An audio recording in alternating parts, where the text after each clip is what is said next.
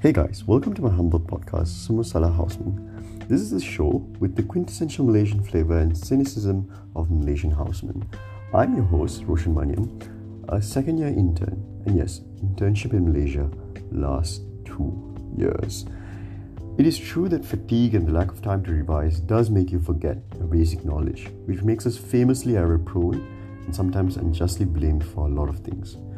Semua Salah houseman means everything is the houseman's fault.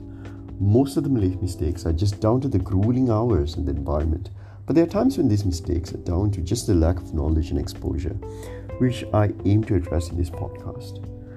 This show aims to be a platform to discuss various ways in trying to improve our practice as house officers, even as most of us face uncertainty regarding our contracts in the years to come. Some of us may not have jobs, some of us may have a contract and some of us may be permanent. But what we are to say in this system, expect some discussions ranging from summarizing the management of arrhythmias to interviews on surviving as a female doctor in Malaysia. Sometimes we make a detour to talk about race relations, economics, and technology and how does it affect our practice as well as judgment at the end of the day. Medical podcast has always been a highlight in my journey toward housemanship. Starting out, I never had the time or the energy to study, and I've always lagged behind in the knowledge department.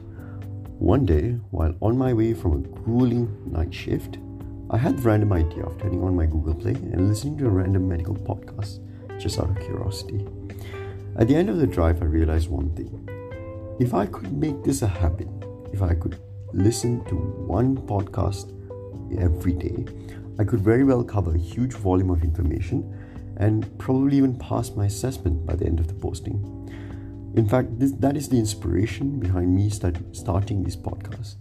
This is just my humble way of giving back to the medical community. I aim to pr- pr- produce an episode at least once a week if my schedule permits.